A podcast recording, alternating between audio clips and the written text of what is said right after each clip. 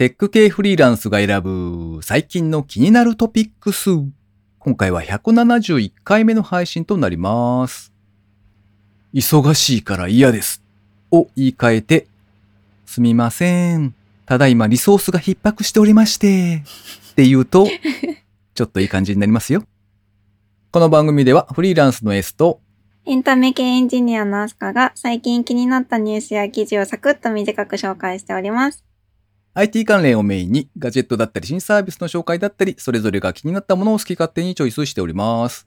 今回は記事を2つ紹介しまして、その後、エンジニアのウェブシナさんですね。このテクフリーのリスナーさんでもあるウェブシナさんへのインタビュー1回目をお届けします。ご意見ご感想などありましたら、ハッシュタグカタカナでテクフリーでツイートいただけたらありがたいです。では、記事1つ目、アスカさんお願いします。じゃあ一つ目、リアルサウンドさんの記事をご紹介させていただきます。3D プリンターで作られた家が誕生。たった5日で1軒の家を印刷できる？という記事です。この記事ではオランダの事例が紹介されていて、3D プリンターであの家を、居住用のお家を作った事例が紹介されています。で、ここ数年、ヨーロッパの各国のあの、都市部の方で人口が増えていることによって住宅不足に陥っているということで、その打開策として 3D プリントの技術を取り入れた、えっ、と、都市計画が進んでいるということです。で、この 3D プリントをすることによって、まあ、早く作れるっていうのと、とコストが安く済む。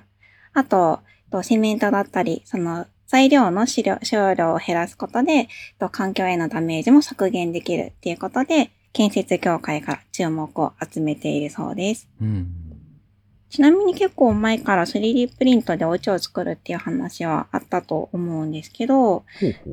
なんかこれ動画が紹介されてたんですが、うん今回この、あの、記事で紹介されてたオランダの事例だと、うんあの、パズルのピースみたいな感じで、ちっちゃな、あの、お家のパーツを、なんか工場みたいなところでプリントして、それを運んできて組み立ててるみたいですへね。ーなるほどね。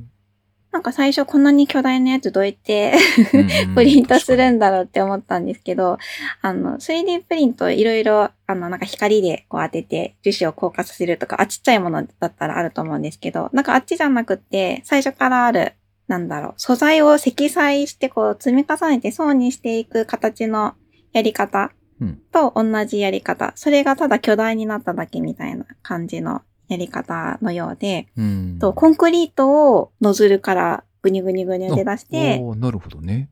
それを積み重ねるみたいなうん。感じのようです。うんうん結構前に、あの、他のところで、こういう 3D プリントのお家を作ってるところ、何か動画で見たことあるんですけど、うんそれは地面になんかこう、直に 出してました。なんだろう。え、コンクリみたいなやつってこと？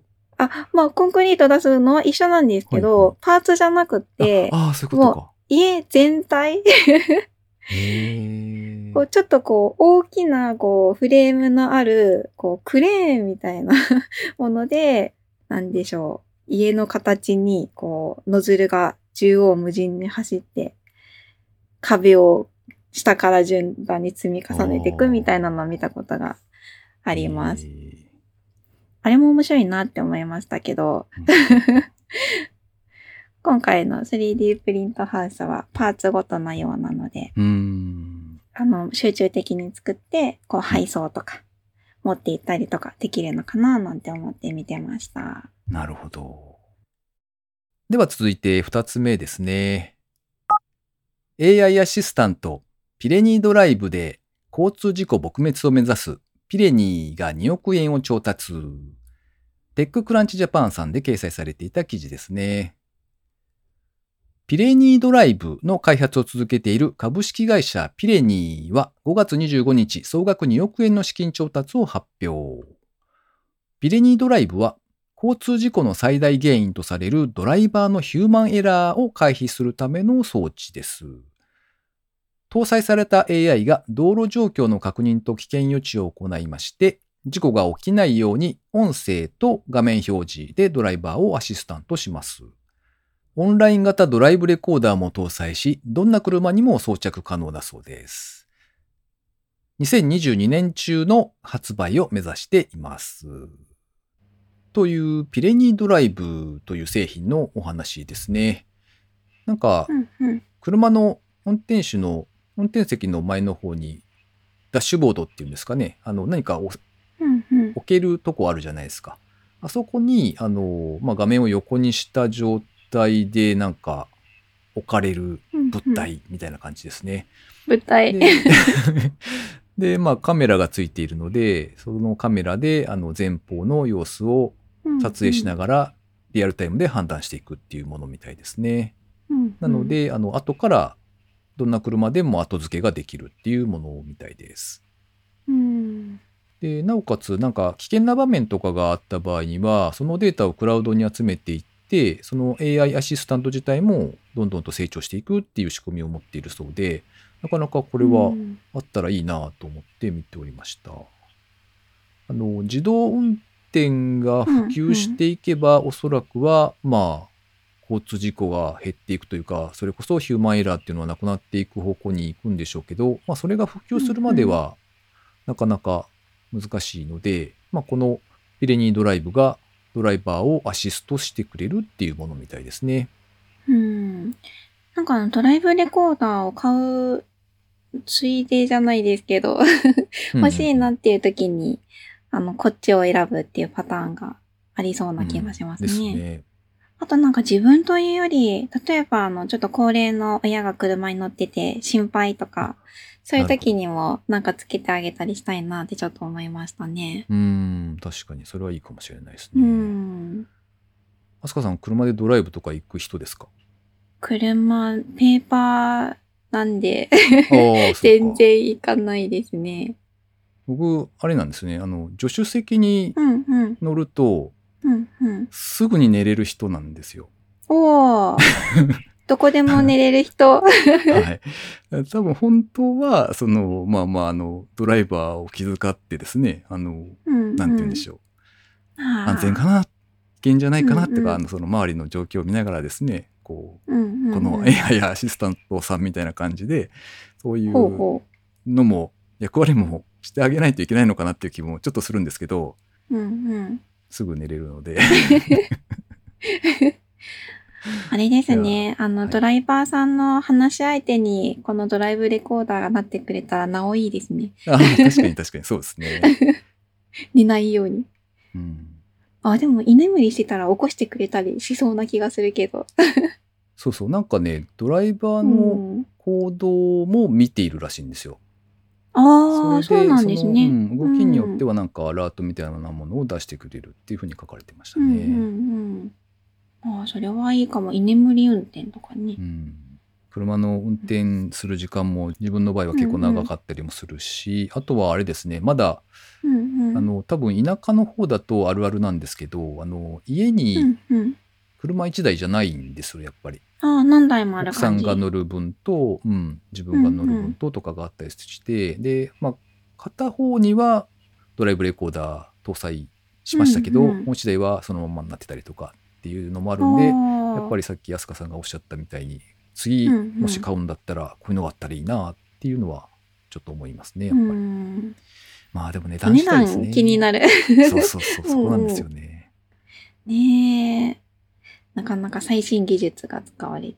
うんう。うんん、あとはまあオンライン型ってなると多分 LTE とか、まあ、5G が普及しているのかどうかちょっとわかんないですけど多分その通信の部分も必要になってくるんで、そこもなんかコストかかりそうだなっていうのはちょっと気になるところですね。うんうんということで、えー今回は記事2つ紹介させていただきました。続きまして、エンジニアのウェブシナさんへのインタビュー1回目ですね。えーテクフリーも聞いてくださっているウェブシナさん、個人開発にも取り組まれていらっしゃるそうで、ちょっとお話を聞いてみました。では、第1回目インタビューをお聞きください。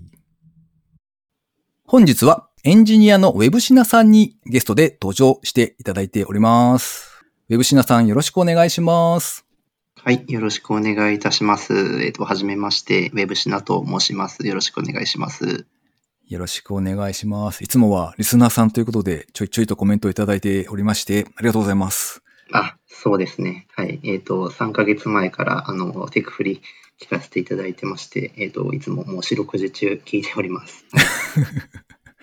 お恥ずかしい限りです。はい。そう今日はちょっと、もうテクフリに、えっ、と、出演できるということで、非常に、えっ、と、楽しみにしておりました。はい。よろしくお願いします。はい、こちらこそよろしくです。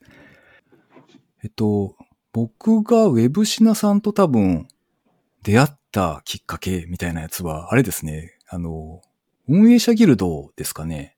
あそうですね。運営者ギルドに僕が後から、えっ、と、参加させていただいて、で、S さんからお声掛けいただいたんですかね、確か。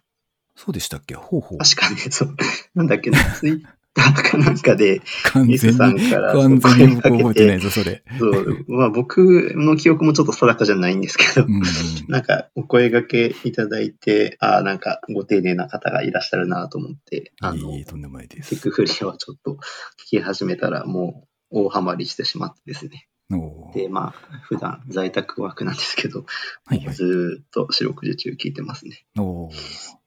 ちなみに運営者ギルドというのはあれですね、えっと、個人開発をされている方、あの、アプリケーションだったりとか、えースマホのアプリとかゲームとか、そういうものを自分で作られている方々が、あの、それらをこう、いいかにこう、作るのも大事だし、それをちゃんと人に広めて使ってもらうっていうところ、その運営の部分も大事なので、えーそういうことに取り組まれている方たちが集まっている、あの、コミュニティですね。主には Slack で皆さんやり取りをしているという感じですよね。そうですね。はい。はい。まあ、そこで、なんか、最初あれですよね。どこ住吉っていうサービスに取り組まれていたような記憶があるんですが。あ、そうですね。あの、まず、どこ住吉についての説明なんですけど、はい。これ何かっていうと、あなたの住みよい街検索システムっていうふうにちょっとお題付けさせてもらってるんですけど、うんうんなんかあの、例えば、まあ、S さんの職場の最寄り駅が、えっ、と、どこどこですと。で、えっ、と、職場への通勤時間100から0でどれぐらい重視しますよだとか、うん。あとは、えっ、と、家賃の安さどれぐらい重視しますよとか、あと、公園の多さとか、えっ、と、スーパーの多さとかですね。そういった住む街を決めるときに何を重視するかっていうのを、えっ、と、0から100で入れていただいて、で、それで、えっ、と、検索ってボタンを押すと、まあ、その、統計的に街のデータ分析しまして、えっ、と、あなたの住みよい街、1位はどこどこです、2位はどこどこです、みたいなですね、あの、あなたの住みよい街ランキングを、まあ、作るためのシステムですね。で、それを、えっ、と、まあ、今も公開してるんですけど、まあ、当時、えっ、と、一番力を入れてやっておりまして、まあ、それでちょっとどこ住吉やってますっていうんで、ちょっと運営者ギルドに参加させていただいたっていうのが、えっ、と、最初でしたね。うんなるほど。えっと、ひらがなでどこで住吉が漢字ですよね。地名の住吉なんですかね。あのですね、なんか、あの、関東に元住吉っていうところがあってですね、あの、S さん名古屋なんで多分ご存知ないかんないですと思うんですけど、あそう そうですよね。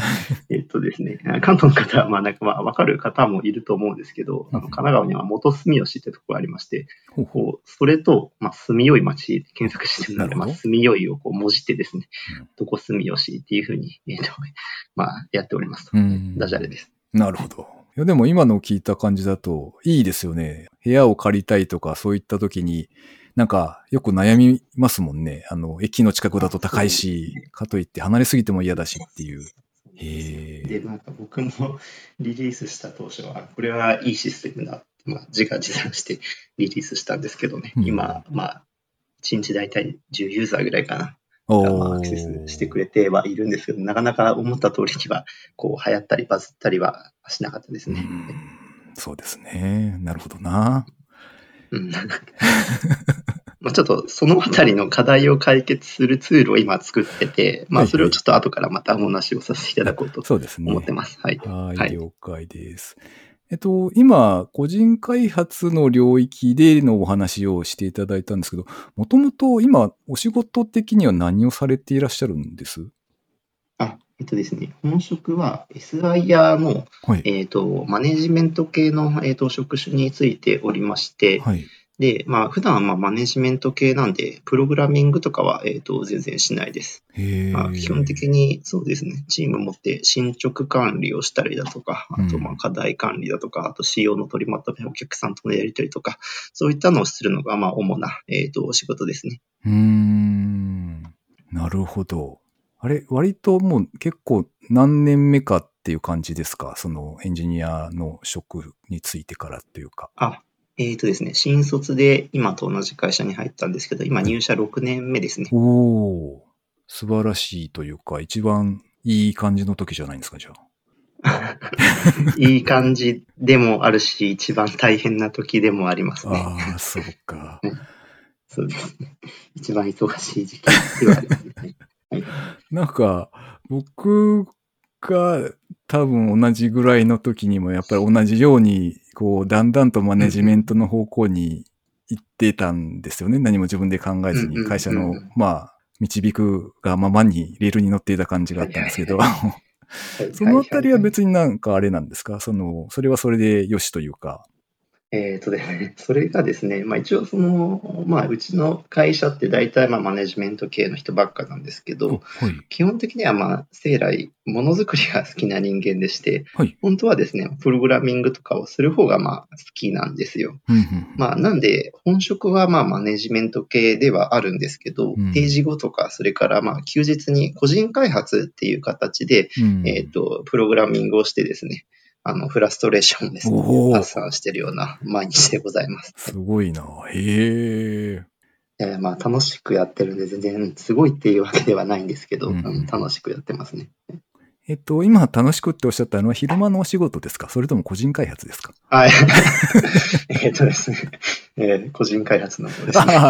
昼間の仕事もまあそうですねやりがいはあるんですけど、なんかあんまり楽しいって思うことはないですねああ、。なるほどね。そうか、そうか。続きまして、番組にいただいたコメント紹介のコーナーですね。まずは、ウェブシナさん。今しがったインタビューでお話をいただいていたウェブシナさんからコメントいただいております。テクフリ170回、農業ドローンの話、田植えの自動化はもう少し先だと思うけど、いつかは人口よりロボット人口の方が多い田舎が出てくるんだろうな。ちなみに我が家は、1、嫁が私のビールを物置のスーツケースに隠す。2、私がこっそり冷蔵庫に戻す。のループが無駄なので自動化したいです。ってコメントいただきました。これ、インタビューの後半の方でちょっとお聞きしてるんですけど、あの、なんか、うんうん多分、奥さんの愛情で、あの、飲みすぎちゃダメよ、みたいな感じなんだろうなっていう。うんうん。そういう面白いことをやっている。うん 優しいけど、結局戻っていっていう。そう。結局飲むんじゃんっていう話ですよね、多分ね。うんうん。微笑ましいですね。じゃあ続いて、と高道恵さんからのコメントもご紹介します。ありがとうございますあり。がとうございます。170聞いた。ビートセーバーフリーモードだと、前90度からブロックが飛んでくるコース。360度全体からブロックが飛んでくるコースがありますね。あれも運動にはなるけど、動きが激しくなるので、さらに広いスペースが必要です。キャンペーンモードは矢印が隠れるステージ以降進められてないなぁ。とコメントいただきました。ビットセーパー私も買いましたよ。最近。どうですか？どうですか？製品版を買ったとのこと。そう、製品版を、今までデモ版をやって、あ、うん無理だわと思っうんて、言ってましたもんねやめてたんですが、はいうんうん。あ、でもあの、ダイエット用の、あの、運動系がなんかちょっと飽きてきたんで、他のやつがやりたいなと思って。なんですけど、あの、なんか、難しいなって思ってたんですけど、うんあの、練習モードを発見して、練習できるんですね、 Beat Saber ってちゃんと。うーん、あったっけそれ。気づい 気づいてないかもしれんな。ありますよ。あ、あれ？なんかあの、なんだっけ？普通に、はい。ノーマルとハードだったら別に何も、あの、練習でせずにいける。まあ、ちょっと頑張ればいけるんですけど、エキスパートになると、はい。あれ、ハードとエキスパートの差が広くないですか？ああ、そうかね、エキスパート全然進めないですけど、うんなんかエキスパートの練習モードでやると、なんだろう、あの、スタートする秒数も選べるし、はい。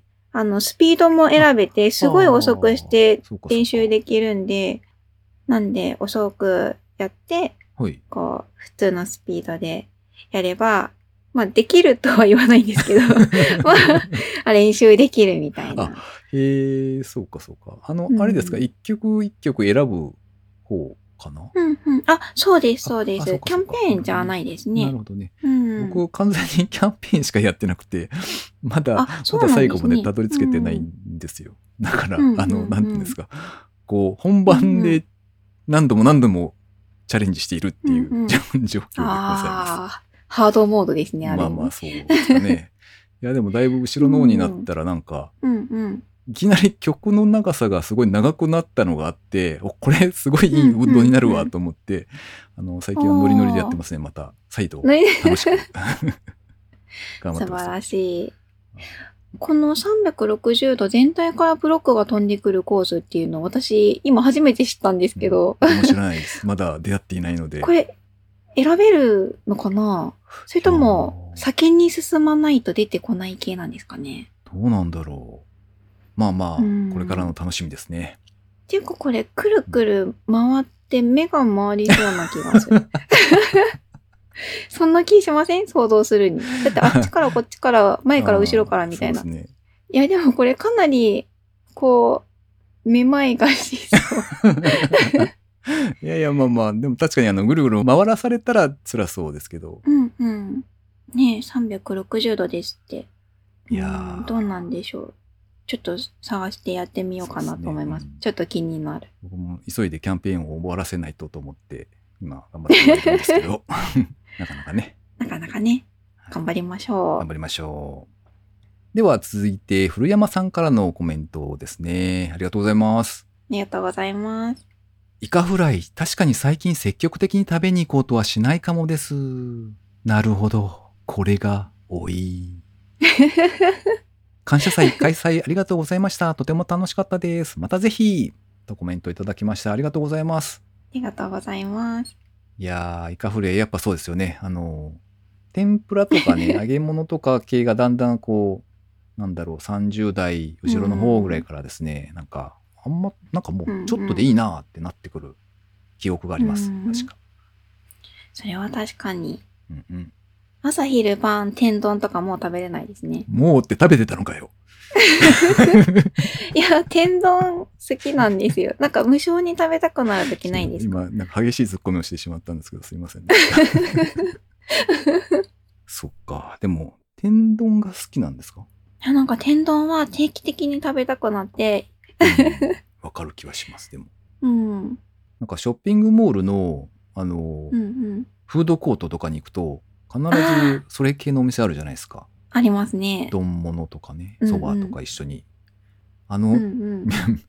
妙に濃い味がするうんうん天丼とか。あああいうのじゃない。あ、食べたい。いや、あれも食べたい。なんかもうちょっと高高級なやつのことなのかなって思って聞いてました。いやいやいやいや、あの、天屋とかですよ。おー天屋。なるほどね天屋さんの天丼とか。うん。朝食べて、うん。まあ、昼は違うもの食べて、あ、また夜ちょっとエビ、エビ天が食べたいな、みたいな。うん、おー強いっすね。そして夜にお酒飲みながらイカフライ的な。今、そんなことやったら絶対に、もう、あ、気持ち悪いって言ってあーあの前はできたってことですね。うんうん、そうです、ああ、まあまあそっ。かそっか。いや、ちょっと安心しましたけど。いやいや、打ち勝っていかないとね。はい。そこで、そこで戦うんですね。いやいやいや、うん、戦っちゃダメか。あれだ。で、古山さんからこの後のそのやりとりの中で、あの、うんうん。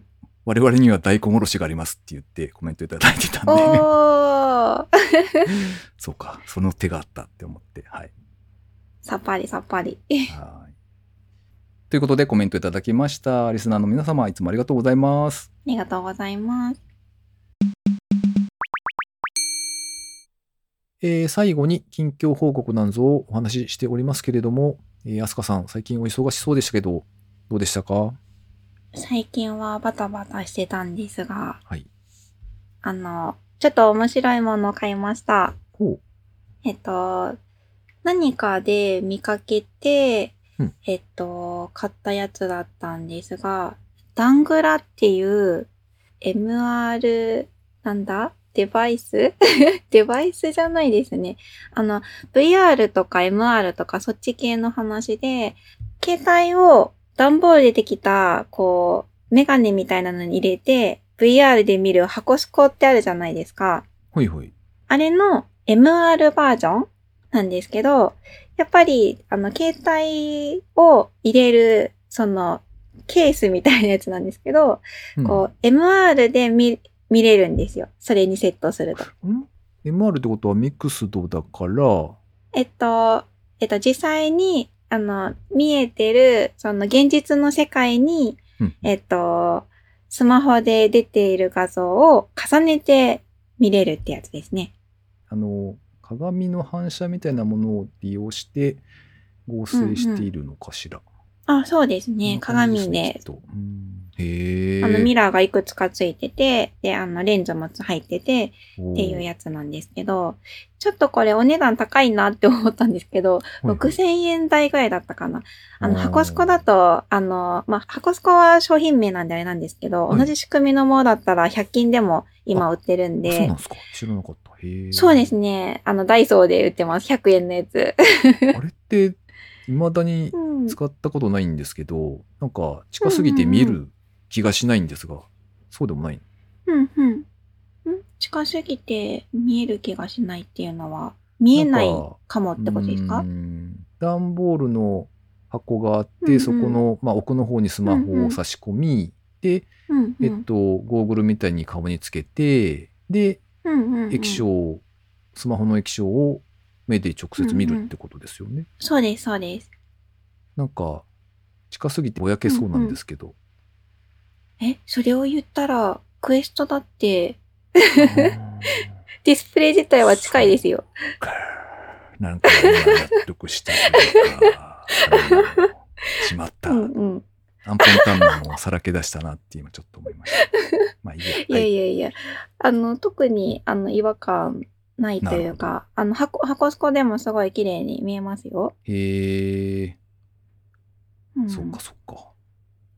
で、このダングラの方なんですけど、うん。なんか実際にやってみたら、あの、ちょっとコツが必要というか、うんあの、私が、あの、なんだろう、説明書とかは、まあ、サイトに、あの、簡単に載ってるぐらいだったんで、まあ、それ見て、ふにゃふにゃってやったら、うん。なんかうまく表示されなくって、うんで、それで、あんまりわかんなかったんで、直接、なんかサポートに聞いちゃったんです 聞いちゃったんですよ。はいあの、これどうやって、どうやったら綺麗にみ MR で見えるんですかみたいな感じで聞いたら、はいあの、速攻で写真入りで、あはいの、解説が返ってきて、おーすごい丁寧に返事をしてもらいます。へえ、すごい。へえ。それで無事に、あの、綺麗に見えるようになってよかったです。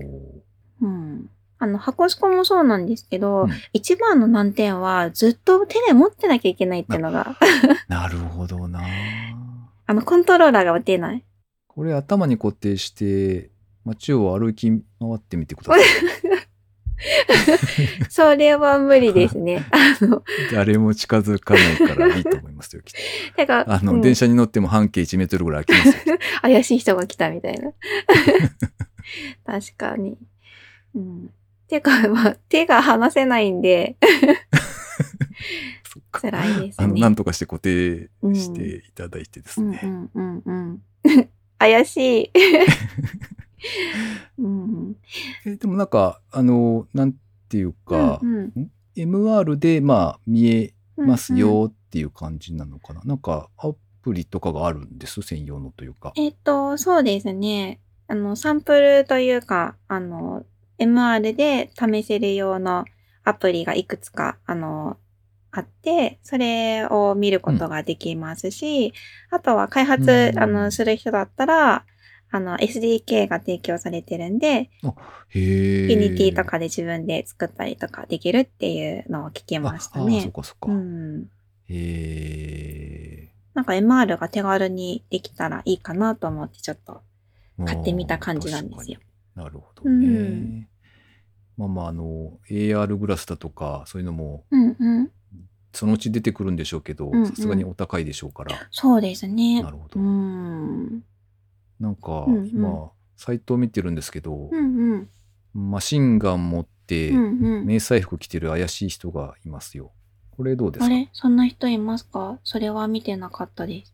あ、本当だあ、本当だ あそうそう。固定されてるよ、ヘルメットに。なるほど。こういう手があるじゃないですか。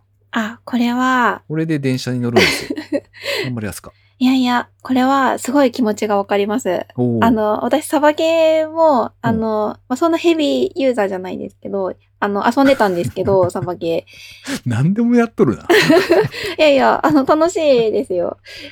ああ、そうなんだ。あ今できないですけど、ああ、なんですけど、あの、はい MR で表示したくなる気持ちはすごいわかりますね。あの、情報が欲しいんですよ。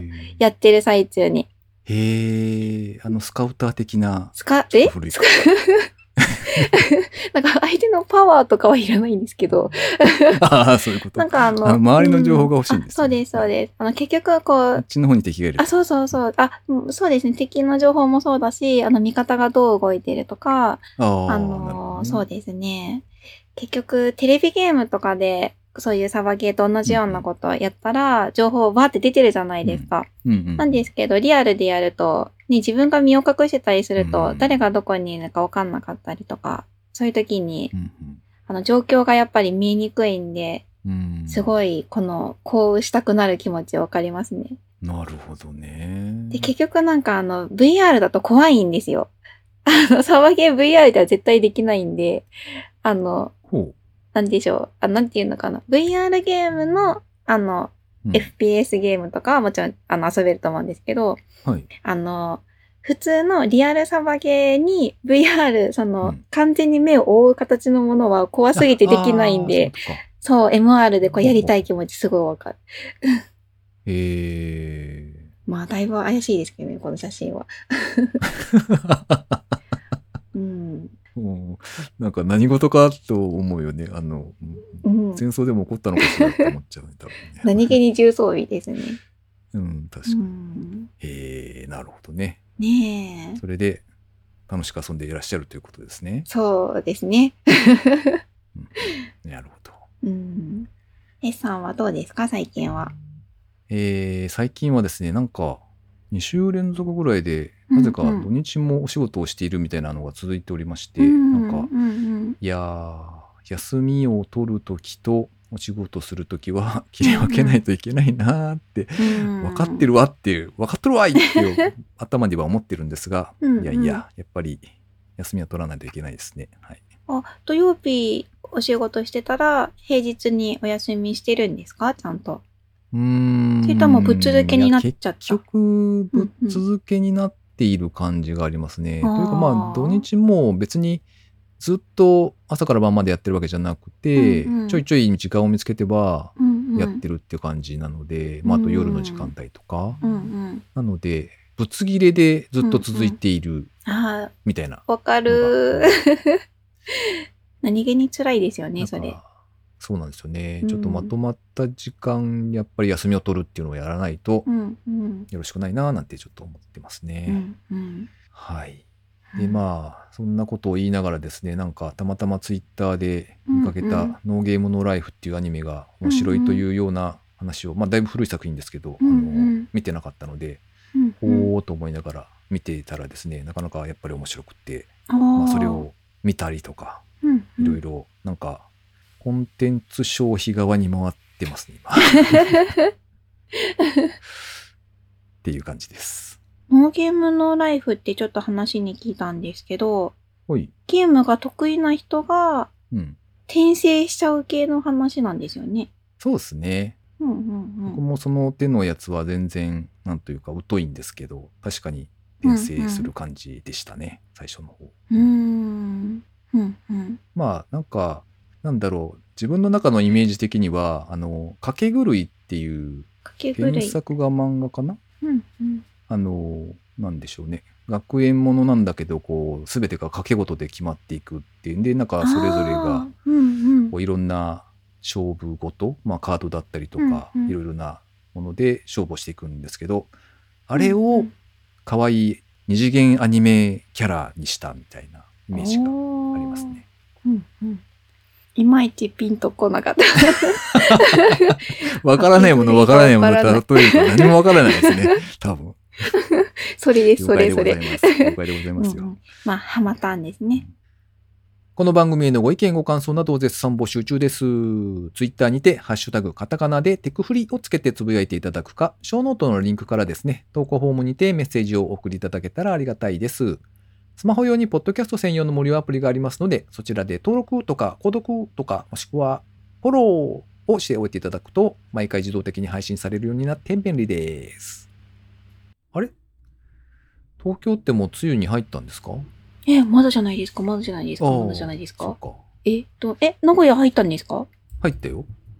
嘘ー！早い早い観測史上2番目の速さぐらいだったような気がしまえ、す。に、これでも2なの確か確か。えーえー、観測史上1位は一体いつなんだ？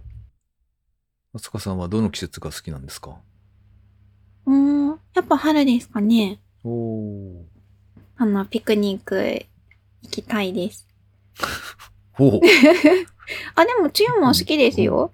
あの、梅雨は、あの、お気に入りのこう植物がいっぱい生えてそうなカフェで、雨の降る中、静かに読書するとか、ケーキ食べながら最高じゃないですか？それはされて。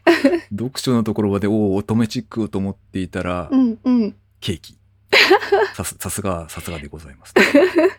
いやいやいやいや。いやいや、梅雨なんでしょうがないですよ。あはははなるほど。乾いた笑いが。